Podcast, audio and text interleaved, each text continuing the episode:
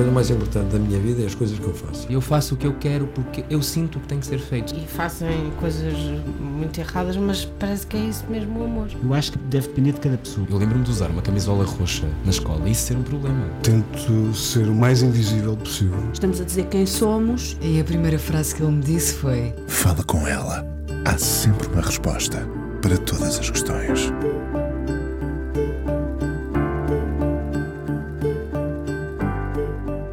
Devemos ousar, lembrou-lhe o pai sem querer ao longo da vida. Quis ser poeta aos 11 anos. Há muitas maneiras de fazer poesia. O primeiro poema foi escrito numa folha de outono. Ela, na verdade, ainda não sabia escrever. Apanhou a folha do chão e pediu à avó que a enviasse com destinatário para Lisboa. Já estava a fazer poesia, aquela que se faz em gestos largos e não conhece livros. O que é um poema? Quem o legitima? O que é ser poeta? Para dar um ombro à poesia, foi estudar jornalismo. Viveu em Londres três anos. Diz que lá aprendeu a amar melhor. É mais fácil dizer I love you. Que palavra não trocaria por nada deste mundo, do outro mundo? Diz que sempre teve medo de ser triste, mas basta ouvir os amigos para perceber que teima em ser feliz. Quando era pequenina, para além de escritora, também queria ser palhaço. O humor e a ironia estão sempre presentes na escrita dela. Um poema, um conto, uma peça de teatro, um argumento, uma nota final que desagua num tom cáustico, mas que nunca perde a elegância. Muito próprio, aliás, de quem sabe ser discreta e usa o silêncio como arma. Ou será a palavra? Nessa esgrima, quem sai vencedor? O poema ou o silêncio que o desenha? O humor é tão importante para ela que acabou por ser o tema da tese de mestrado em literatura, o cômico na poesia. Tem 14 livros editados desde 2003. Está representada em várias antologias em Portugal e no estrangeiro. 2024 celebra os 20 anos da poesia da Filipa Leal, autora de A Cidade Líquida, O Problema de Ser Norte, Vem à Quinta-feira, ou o conto que acaba de ser editado pela Relógio d'Água, O Vestido de Noiva. A poeta Filipa Leal hoje no Fala Com Ela, aqui na Antena 1. E afinal, como é que se diz Olá, eu sou a Filipa em japonês? Olá Inês, Watashi no namai wa Filipa desu. Nunca mais te esqueces? Nunca mais me esqueci. Faço sempre esta piada quando quero uh, uh, impressionar alguém. Isto porque uh, aprendeste a dizer isto em, no teu tempo em Londres? Sim, porque na verdade em Londres eu não fiz tantos amigos ingleses, fiz mais amigos estrangeiros porque no campus universitário naturalmente nos juntávamos mais aqueles que se calhar falavam menos bem a língua e falavam menos bem uh, a cultura uh, dos outros. Ou seja, uh, os ingleses iam para casa e tinham as suas coisas para fazer e nós tínhamos, estávamos todos longe da família. Portanto, os grandes, grandes amigos que fiz foram três japoneses, uma polaca e, e, um italiano siciliano, que ainda hoje mantenho contacto com todos. E... Ia perguntar justamente isso. Mantens contacto mantenho, com todos esses mantenho, amigos? Mantenho. E estou muito feliz porque esta semana tive a grande notícia da, da saída de um livro meu, do Fósforos e Metal, sobre a imitação de ser humano na Polónia. E finalmente enviei para a Maria Chay, essa minha grande amiga, a dizer: finalmente, ao fim de tantos anos, vais conseguir entender o que eu escrevo. Que é agora é uma grande. Agora peço aos editores uh, do Japão e de Itália, se nos estiverem a ouvir, que me ajudem nesta, nesta saga. para que os teus amigos possam uh, acreditar mesmo que tu tens livros editados. Exatamente. É? Uh, foi em Londres que a vida deu uma grande volta. Ou não? A minha vida deu sempre grandes voltas, Inês. Na verdade, é a segunda vez que eu falo com ela, não é? A última vez que estive cá, por acaso, não ouvi, não fui ouvir o programa uh, há bastantes anos que estive contigo no Fala com ela e foi um prazer enorme. Quero dizer que és das pessoas com quem eu mais tenho prazer em falar. E é a primeira vez que venho falar sobre este livro novo, ainda por cima, não falei ainda com ninguém.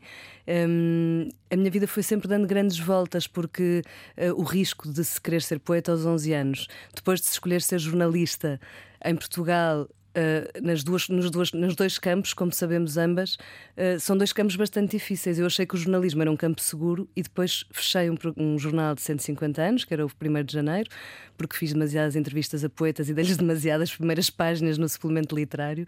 Tenho sempre a sensação de que fui eu que o fechei, que fui eu que fiz com que falisse. Um, pode constar, pode passar a constar do teu currículo. Sim, eu sim. acho que sim, acho que e, e, portanto, na verdade, a minha vida foi dando sempre muitas voltas, porque nessa altura, quando fechou o 1 de janeiro, eu, sou do Porto, como sabes, e como tu, uh, e, e, na altura tentei lá ficar. Eu sei que há uma coisa que houve muita gente na altura que não me perdoou, pensou, mas porquê é que deixaste o Porto? Havia muito esta sensação, como quem foste para a capital armada em boa, uma coisa assim. E na verdade eu tentei ficar no Porto na altura porque tinha já estado bastantes anos fora e portanto queria ficar mais perto. E, e concorria tudo que, que possas imaginar, mas uh, tentei ser livreira, por exemplo. Uh, candidatei-me a uma livraria que estavam a pedir de facto livreiros e estava com muita vontade de experimentar, mas uh, acharam que eu tinha currículo a mais na altura e eu, eu fiquei muito perplexa, porque se eu queria, tanto fazia, não é? E portanto acabei por vir para Lisboa, na altura trabalhar com a Manela Judice, que foi um prazer enorme para, para, para, criarmos o festival todos, e foi naquela altura em que Lisboa também teve essa, essa, essa alteração do festival que começou a juntar várias, várias pessoas de vários, de vários países uh, nesta cidade a celebrarem juntos uma festa da cidade que é também a nossa, porque é também o nosso país, não é? E portanto, nessa altura vim viver para Lisboa, portanto, a minha vida vai sempre dando grandes grandes saltos e, e, quando ser freelance, então os saltos são maiores, não é? Porque nós estamos sempre a mudar de projeto e a ter que nos reinventar. Como é que está a ondulação agora? Como é que está o mar? Está flat? Olha, está... o mar está super agitado porque uh, o nosso programa Nada Será Comodante terminou agora no princípio de janeiro. Sim. Claro que os programas não são eternos e assim, e assim faz sentido. E não voltará. Não sabemos se voltará. Uh, neste momento, uh, pronto, ficou Penso que terminou. Penso que terminou este projeto, pelo menos como ele era, terminou. Uh, mas de facto nós já vínhamos uh, há nove anos no ar, de alguma maneira. Eu, eu só dei a cara nestes últimos três ou quatro, com o Nada Será Comodante, mas já estava no projeto Literatura Aqui, Literatura Agora. Portanto, foram nove anos de grande. E vinha do Câmara Clara antes disso, mas neste, pronto, no fundo, nos últimos dez anos uh, trabalhei em televisão, coisa que tinha jurado durante o curso jamais fazer. Lembro-me da minha querida avó que eu tanto adorava dizer, ai, quando eu fui estudar jornalismo, ai, filha, vou gostar tanto de ver na televisão. E eu dizer, oh, avó, isso é que não vai, porque eu nunca farei televisão, porque é a última coisa que quero fazer na vida. Quero fazer imprensa, Uh, depois apaixonei-me por rádio, uh, que passei pela Rádio Nova no, no princípio, no estágio, e, e, depois, olha, acabei, como a vida, como a minha mãe dizia, é o que acontece. A minha mãe, citando John Lennon, o que acontece enquanto nós fazemos outros planos, uh, acabei como a fazer televisão. Neste momento estamos numa grande reviravolta e eu vou, hum, vou dedicar este ano a algumas outras coisas que tinha pensado em fazer há bastante tempo. Uma delas começa já, e, e é um, uma oficina de escrita, ou seja, nos 20 anos de poesia, uh, a Companhia Nacional de Espetáculos, que é uma agência de um querido amigo, do Joaquim Magdail, uh, estava a tentar que eu fizesse, um, criasse uma masterclass, um workshop, o que fosse já há bastante tempo. E então uh, aceitei este, este desafio e vou passar uma semana com um grupo de pessoas. Vai ser online para já, para poder chegar a todo o país e para poder chegar. Sei que neste momento, por exemplo, arrancamos agora e sei que tenho uma pessoa do Luxemburgo, ou seja, pessoas que, que, se inscreveram que não são, que não podem estar presencialmente comigo. E o que fiz foi, penso que talvez vai ser complicado para as pessoas nas inscrições, portanto, se calhar vou ter que alterar isso, mas em vez de fazer um dia numa semana e outro dia noutra semana, foi de segunda a sexta passar X horas com com, com um grupo de pessoas e, e, partilhar um bocadinho a minha experiência de escrita e escrever com elas, não é para lhes ensinar nada. Eu ia perguntar se pode ensinar a poesia? Pois não, não se pode ensinar a poesia. Há, há, há vários, há vários cursos, workshops deste género, um deles a que eu assisti com a Carolyn Duffy, que é uma grande poeta inglesa e que, e que faz um, um curso muito interessante na BBC. A BBC tem um, uma coisa que se chama BBC Maestro, mas é diferente, ou seja, aí as pessoas compram o curso e assistem a vídeos dela, portanto não estão com ela. Eh, eu gostava mesmo de estar com as pessoas, na verdade o que eu gostaria era de fazer isto presencialmente, mas como sei que é difícil difícil e sei que haveria pessoas de mais de, de que não sejam apenas de Lisboa juntar um grupo no mesmo lugar.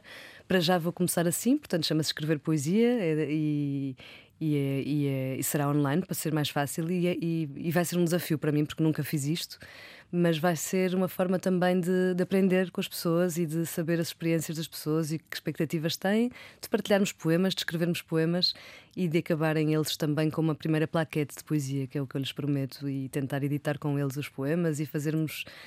Uh, olha, vai ser uma nova aventura. Uma das novas mais aventuras uma, a que me proponho uma. este ano, exatamente. Quem era aquela miúda de 11 anos que queria ser poeta? Consegues vê-la? Consigo perfeitamente. Sabes que eu acho que essa é a mais teimosa miúda que se mantém em mim. Poderia desistir de imensas coisas, mudei de ideias e gosto de mudar de ideias. em relação a imensas coisas e infelizmente em relação também a pessoas, e às vezes felizmente, enfim, depende de qual é, qual é o início da nossa primeira impressão em relação às qual pessoas. Qual é o desfecho? Exatamente, mas, hum, mas em relação a isso, tenho a certeza, e sim, tive sempre a certeza, e tive muito poucas certezas tão absolutas quando percebi que queria ser poeta. Uh, eu tive a certeza que ia ser poeta, ou seja, era tão dentro de mim, sabes? Era tão a única forma de facto em que eu gostava de me, de me exprimir, de me expressar e de me manifestar. Eu era uma criança tímida.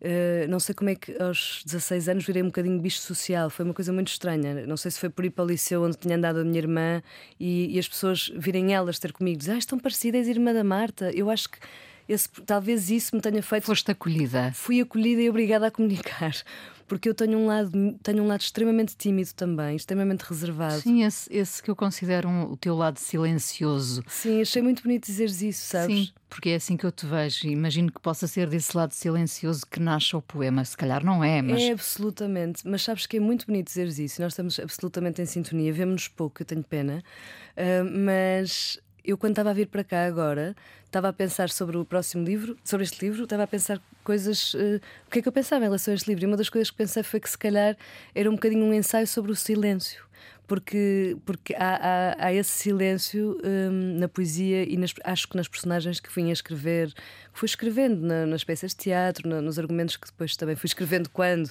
terminou da última vez uh, o programa de, em que eu trabalhava como jornalista, que era o Câmara Clara. A seguir a isso, dei uma grande reviravolta outra vez e fui escrever argumentos e fazer formação em escrita de argumento.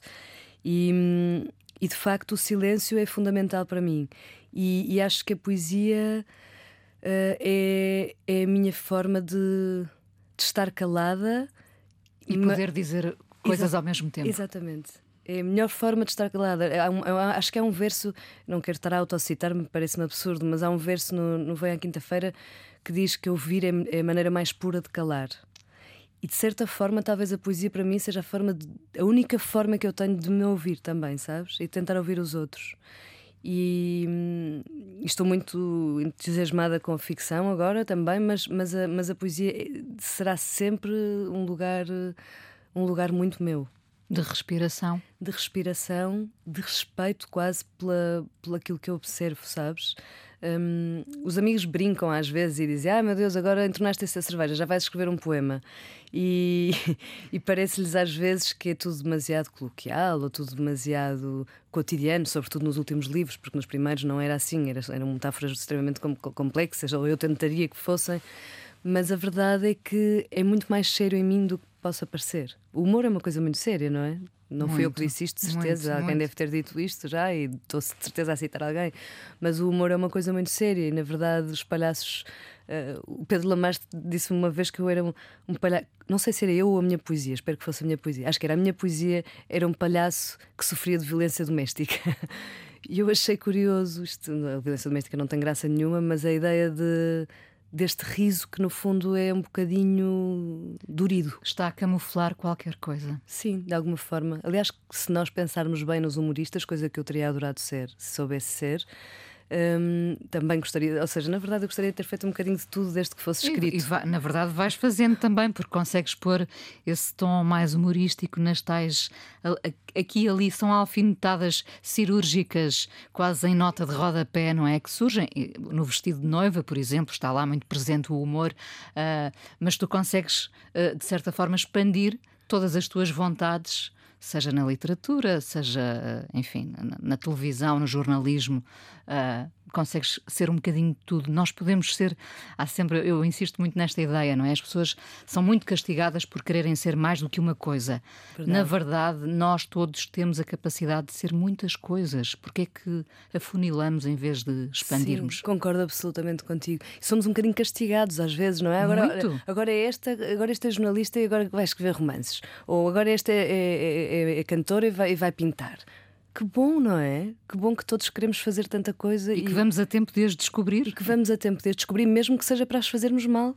Uh, idealmente tentaremos fazê-las bem, mas, mas experimentar é, é, de facto é a razão pela qual estamos aqui, acho eu, e, e, nós criadores um bocadinho obsessivamente concentrados nisso, se calhar demais, mas, mas acho que acho que pronto, como dizia o Beckett, parece um lugar comum, mas cada vez me parece mais, mais, mais importante lembrar isso, não é? Do falhar, falhar de novo, falhar melhor e não ter medo de falhar vem, vem com a idade também, não é? No princípio temos mais medo de falhar. Depois, depois deixamos de temer o ridículo, acho eu. É uma libertação.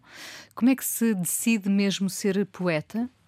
Eh, quem, ou, ou, se quiseres perguntado de outra forma, quem é que disse, quem foi importante para, uh, para dizer uh, tu és poeta? Quem olha, te apontou o dedo e te chamou poeta? Olha, essa é uma pergunta fantástica. Eu, eu há não muito tempo estive a fazer uma, uma, uma mini conferência, conferência, leitura sobre Sebastião da Gama um, e, e, descobri pela minha pesquisa que ele tinha uh, já se assumia com ele morreu muito cedo e com imagina 20 anos já dizia o que, que é que faz sou, sou um poeta e eu, eu acho que as pessoas têm um bocado. É mais difícil dizer sou um poeta do que dizer, olha, sou escritor, sou romancista, sou jornalista, sou cabeleireiro, sou o que quer que seja, não é? Parece que quando estás a dizer que, estás, que és poeta, estás a dizer que és um grande vaidoso ou que és, um, ou que és uma pessoa que te estás a armar em bom. Isto é muito esquisito. E, e, e, a parte cómica foi uma vez num jantar de família, eu acho que já contei isto, uh, mas num, num jantar de família muito alargado, a família da minha mãe, daqueles em que se vai conhecer toda a família. A minha mãe tinha sido apresentada a uma, uma prima que não via há muitos anos, ou melhor, eu estava a ser apresentada à prima que a minha mãe não via há muitos anos, e a, e a prima estava a dizer: Olha, esta é a minha filha, que tinha a minha idade, que é arquiteta. E eu, na altura, não estava a fazer jornalismo, estava nesse momento de pausa, e a minha mãe disse: ah, E esta é a minha filha Filipa, que é poeta. E ela disse: Ai, que engraçado. E já publicou algum livro? E a minha mãe disse: Sim, nove ou dez, já não. um, como quem diz, sim, é mesmo poeta. A minha mãe ficou um bocado embaraçada, mas, mas achei de uma coragem. Na verdade, acho que a minha mãe foi a primeira pessoa que me apresentou como poeta, uh, num contexto não profissional, ou seja, se calhar em entrevistas, ou pode ter acontecido nas biografias que iam fazendo de mim, quando saíam pequenas resenhas em jornais e revistas, mas assim, na vida real, esse foi o momento mais louco, porque a senhora, a minha prima, que se nos estiver a ouvir que me perdoou, uh, achou que, pronto, que eu era poeta no sentido figurado e metafórico, porque também há isso, não é? Também, há, também. há uma antologia extraordinária que eu tenho há muitos anos, publicada em Madrid, que, que se chama Todo es Poesia, menos la poesia. E depois é 20 poetas desde Madrid. E realmente é tudo poético, é tudo poeta, mas de repente um poeta não pode ser porque senão está-se a armar em bom. Isto é um bocado estranho, não é? Olha, vamos para a primeira escolha musical, a primeira canção da Colômbia, a Mónica Giraldo. Te digo por isso, inspirado no teu poema Digo-te por isso, uh, é isto. É, eu, eu, tive a grande, grande sorte deste encontro que devo ao Pedro Rapola, que traduziu também uh, com Jerónimo Pizarro a antologia uh, Em Los Dias Tristes Não Se Habla de Aves, que é no fundo a única antologia que existe no mundo de poemas de todos os meus livros que eles selecionaram e traduziram. E o Pedro uh, fez este, esta ponte entre a Mónica Giraldo e, e, e, eu, e a próxima, que depois vamos ouvir, depois falaremos sobre isso. Um, e a Mónica adaptou uh, este, este meu poema e cantou, e, e foi assim um dos, um dos presentes da vida que eu recebi. Vamos ouvi-lo, vamos abrir este presente.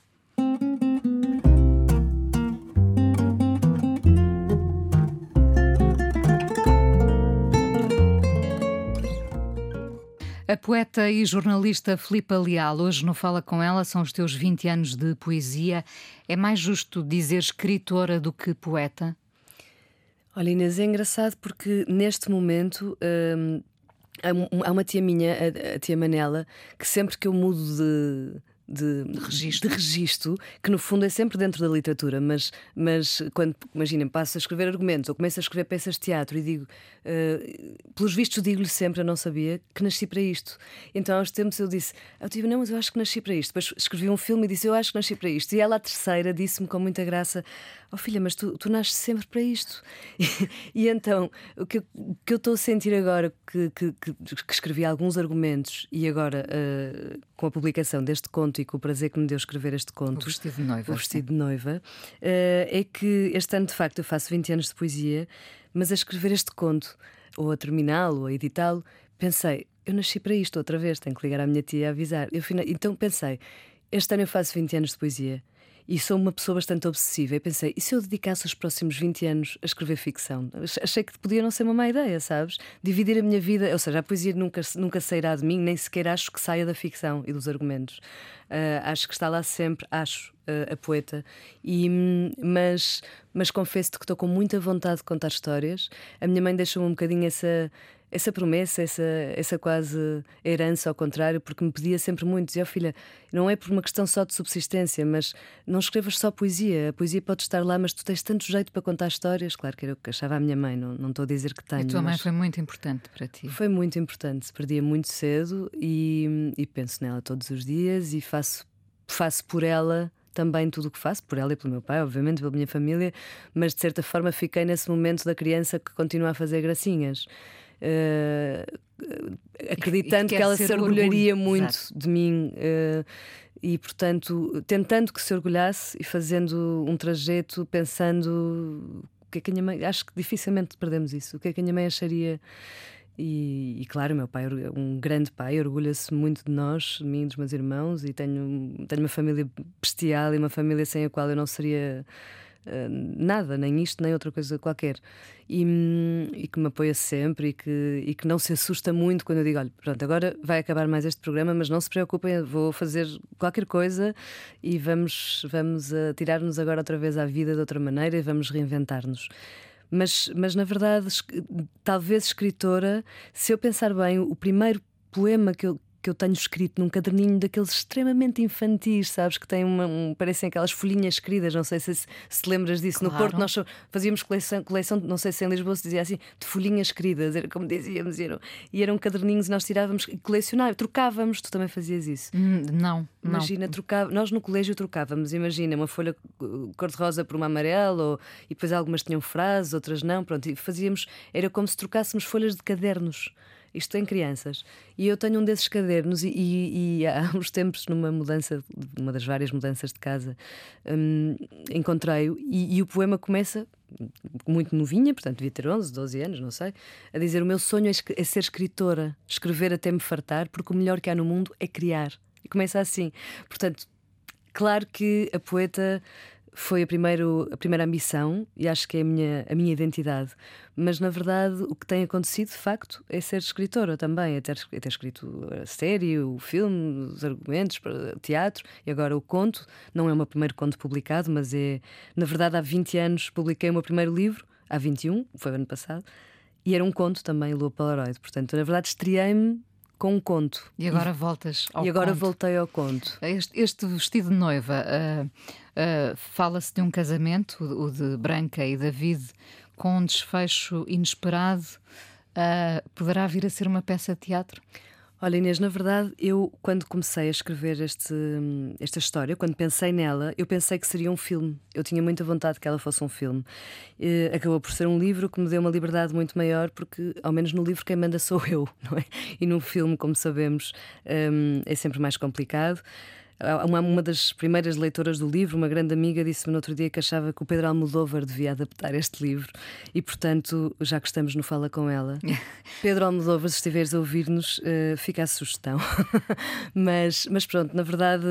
Um, eu imaginei-o como argumento, acho que por isso mesmo o conto depois está todo escrito pescando o olho ao cinema, não é? Falando sobre uh, se isto fosse um filme, uh, estaríamos a ver a personagem deste ponto de vista ou daquele ponto de vista, e, espero eu que ponha o leitor no lugar de visualizar de facto uh, as personagens da maneira como se eu estivesse a enquadrá-las numa. Num, como se eu estivesse a realizar pela primeira vez o meu, o meu filme. também, também pode ser possível. Bem, a Duras também fez isso. No fundo, uh, The Sky is the Limit. Uh, isto não é. É ousadia a mais, claro, como dizia meu pai, devemos ousar, mas não, não, sei realizar. Mas no fundo, neste livro, acho que pela primeira vez realizei um bocadinho. Uh, o Beckett tem, tem nas peças de teatro dele didascálias tão, tão exageradas, não é? E tão, e tão ao segundo que a primeira curta de teatro que eu escrevi, lembro-me que na altura pedi ao Vitor Hugo Pontes se podia encenar. E ele leu e disse-me: oh, Filipa, está encenado por natureza. Tu tens tantas didascálias que já não, não, dá, não dás margem para, para. Tens tantas. Diriges já. Pronto. Portanto, neste, neste livro, na verdade, uh, foi bom porque pude fazer, acho que sendo o livro, acabou por ser melhor, porque pude fazer exatamente como queria. O, o que é que se pretende quando se está a contar uma história, como esta, por exemplo, do vestido de noiva? Olha, eu, eu. Onde nos vamos identificar, aqui e ali, onde, onde há vários apontamentos de humor, onde se dá lugar também ao imprevisto. Uh... Olha, eu acho que neste caso, na Gênese, talvez de forma inconsciente, uh, o que eu procurei, porque sou uma pessoa com bastante obsessão pela verdade, uh, foi talvez fazer um, um breve ensaio sobre a mentira ou seja, sobre as consequências da mentira, mas principalmente sobre as causas da mentira.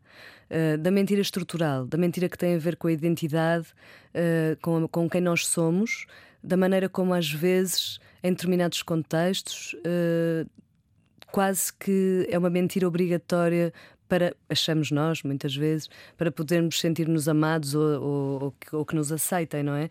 E portanto, eu acho que este livro é um bocadinho sobre. Desmascarar a mentira?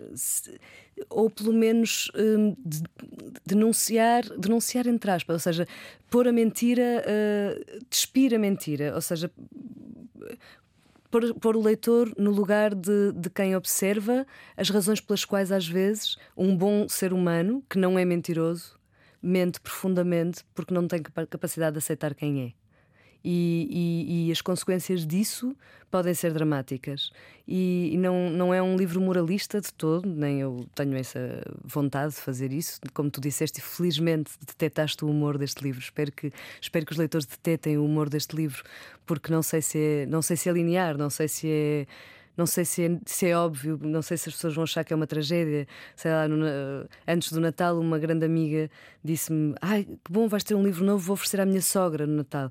Eu disse: Olha, não sei se é um livro próprio para oferecer à sogra, muito menos no Natal, uh, porque eu acho que talvez seja um livro melhor para ler no Carnaval. e ela riu-se e disse: Ai, não te preocupes, as pessoas nunca leem os livros no Natal porque não têm tempo, só leem depois. E eu vou escrever na dedicatória um livro para ler no Carnaval. E, e não lhe contei que história era, nem vou contar agora, não é? Porque senão revelamos tudo. Mas penso que, mas penso que essa, essa ideia de, de, de estarmos, olha, no fundo, de, de, de, de pormos a nu uh, pessoas que. personagens tipo, se quiseres, ou a Agostina, quando eu entrevistei, dizia-me, quando eu lhe perguntei quem são estas pessoas, ela dizia-me: Isto são tudo pessoas que eu conheço. Na verdade, isto neste caso não são pessoas que eu conheço. Um, até, aliás, o gancho começou por ser uma tia minha que me contou que foi à lavandaria, que estava muito impressionada porque estava à frente dela uma rapariga com vestido de noiva e, e que pediu que o tingissem de preto. E, e, a partir daí eu pensei, fiquei, fiquei obcecada com essa ideia, fiquei a pensar porque é que ela o faria, o faria. E portanto, não são pessoas que eu conheço, mas de certa forma são pessoas que todos conhecemos, penso eu, ou quase todos. Parece, parece o mundo ao contrário, não é? O vestido de noiva tingido de preto.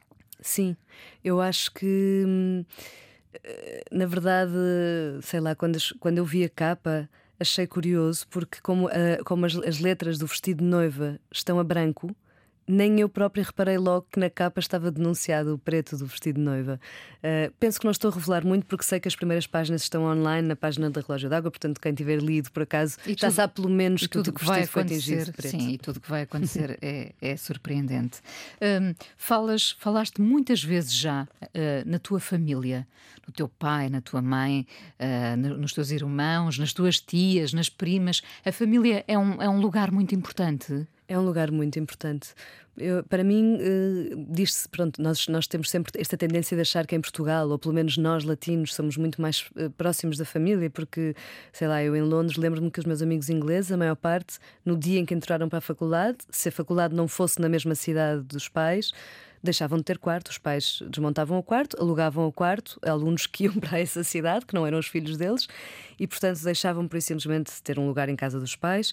Nós, de facto, em Portugal, temos tendência, e cada vez mais, uh, por razões económicas também, a sair cada vez mais tarde de casa dos pais, mas não é disso que se trata no meu caso, porque eu saí bastante cedo. E, mas, mas a minha relação com a minha família é, é fundamental e é estrutural para mim. Uh, não temos as mesmas opiniões em, em muitas e coisas. Se, se, se estamos perante uma família conservadora. Uh, médio, uh, ou seja, é uma família, não é, não é de todo a família que eu descrevo neste livro.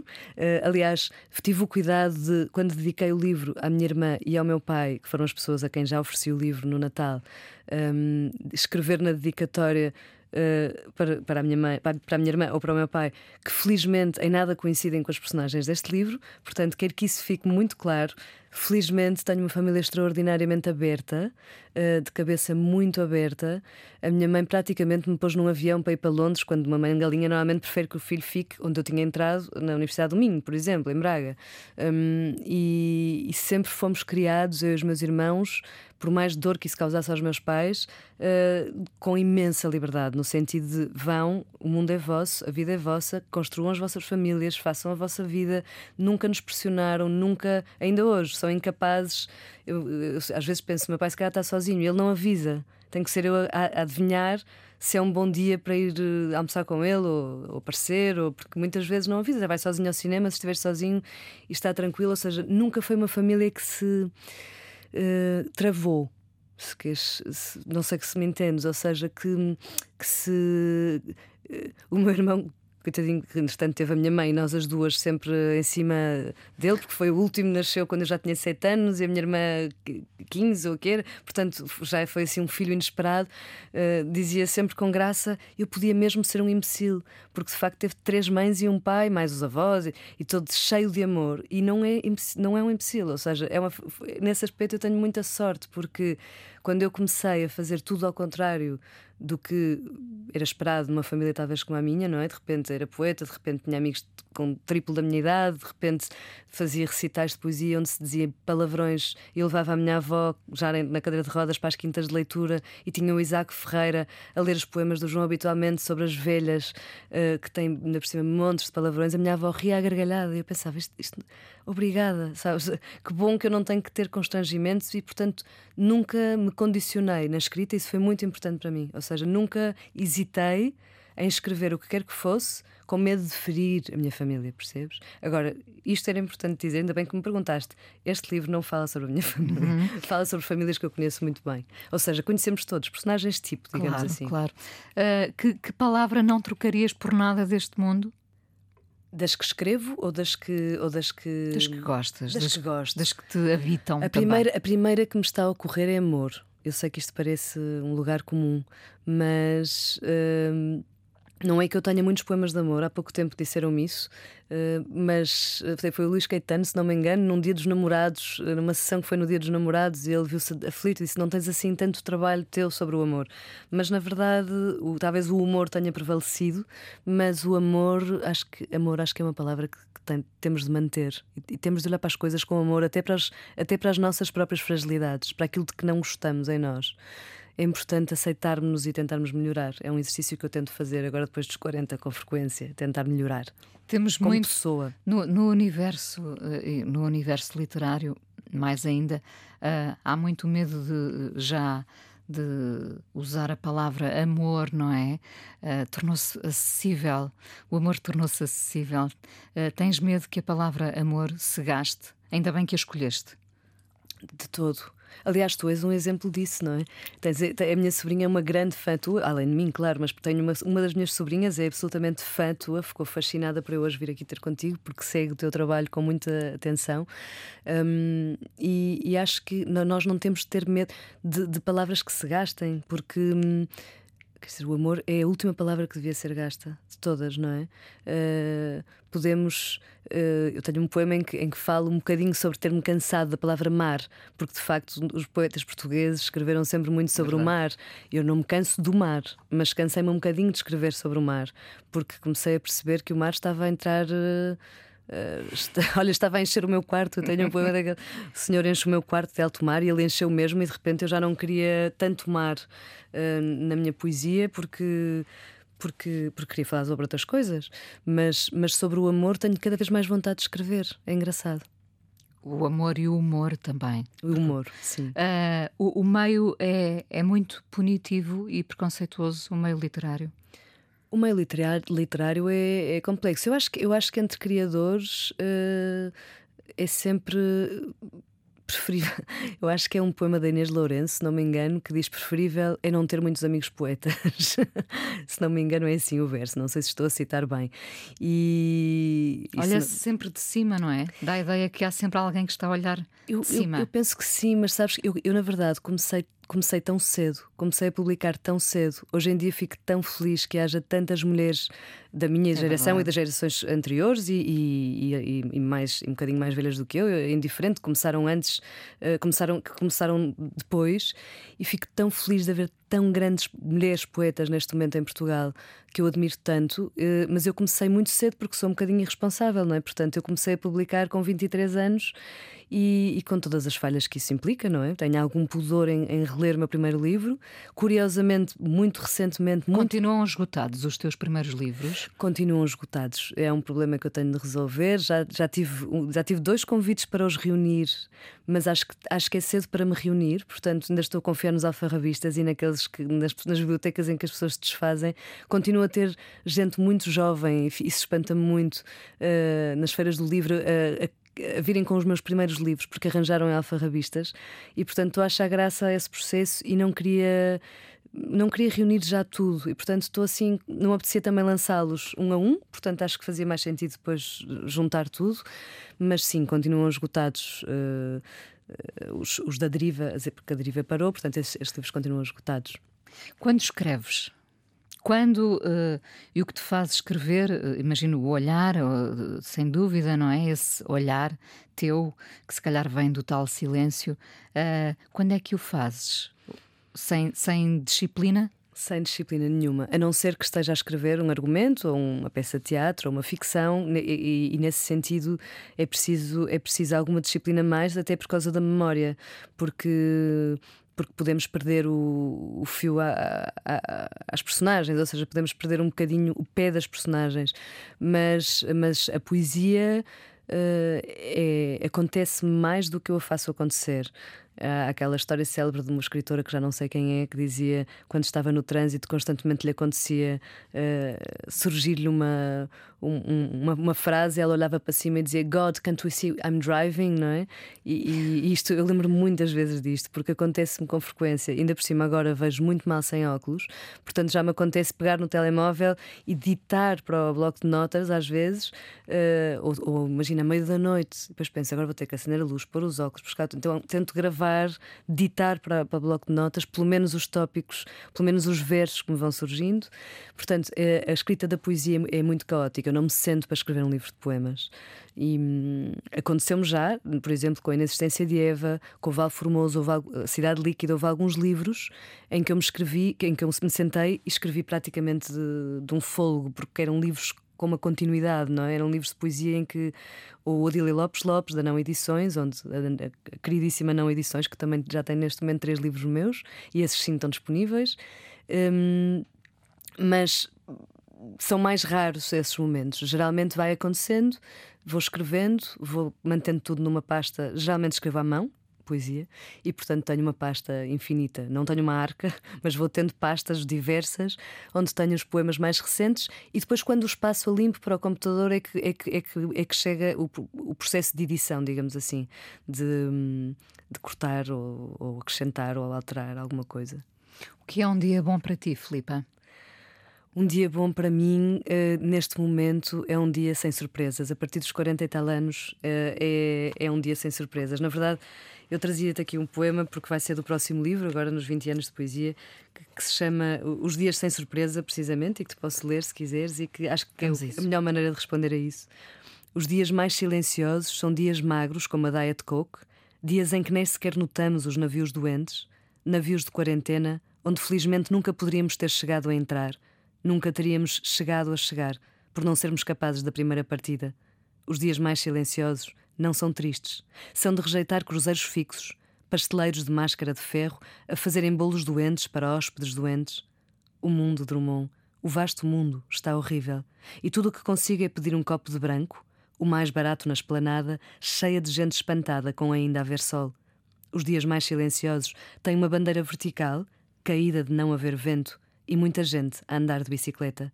Aos 44 anos, tudo o que desejo são estes dias sem surpresa: chegar ao céu, sentar-me, e efetuar o pagamento no ato da entrega. Quando é que vai sair esse livro? Uh, olha, uh, em princípio está previsto para maio. Uh, o próximo livro de poemas, uh, pela Síria Alvim, uh, foi anunciado ontem para maio, pela Porta Editora. vou falar com eles Maio ou setembro eram duas datas possíveis, mas certamente este ano, que é o ano dos 20 anos de poesia, mas está previsto para maio em princípio. Vamos terminar com esta canção da Mafalda Veiga. Uh, porquê esta canção? Olha, esta canção é uma. A, a, Mafalda, a Mafalda é uma, é uma grande e cantora e compositora cujo trabalho eu acompanho há, há muitíssimos anos, que admiro profundamente e, e que tive a sorte de, de, encontrar também na minha vida. E, e, isso foi um privilégio. Esta canção é do novo EP da Mafalda Veiga, que vai sair daqui a pouco tempo, chama-se mesmo Esta Canção, é o EP Geografia Particular, e para mim esta em particular, deste próximo EP, é aquilo que eu gostaria de conseguir fazer com a poesia, ou seja, chegar a este nível de simplicidade. Acho que é o que a arte deseja e, e é para mim uma das grandes, grandes canções do, do próximo disco da Mafalda. Vamos ouvir então, aqui na Antena 1 despedimos, mas ainda falamos um bocadinho no podcast.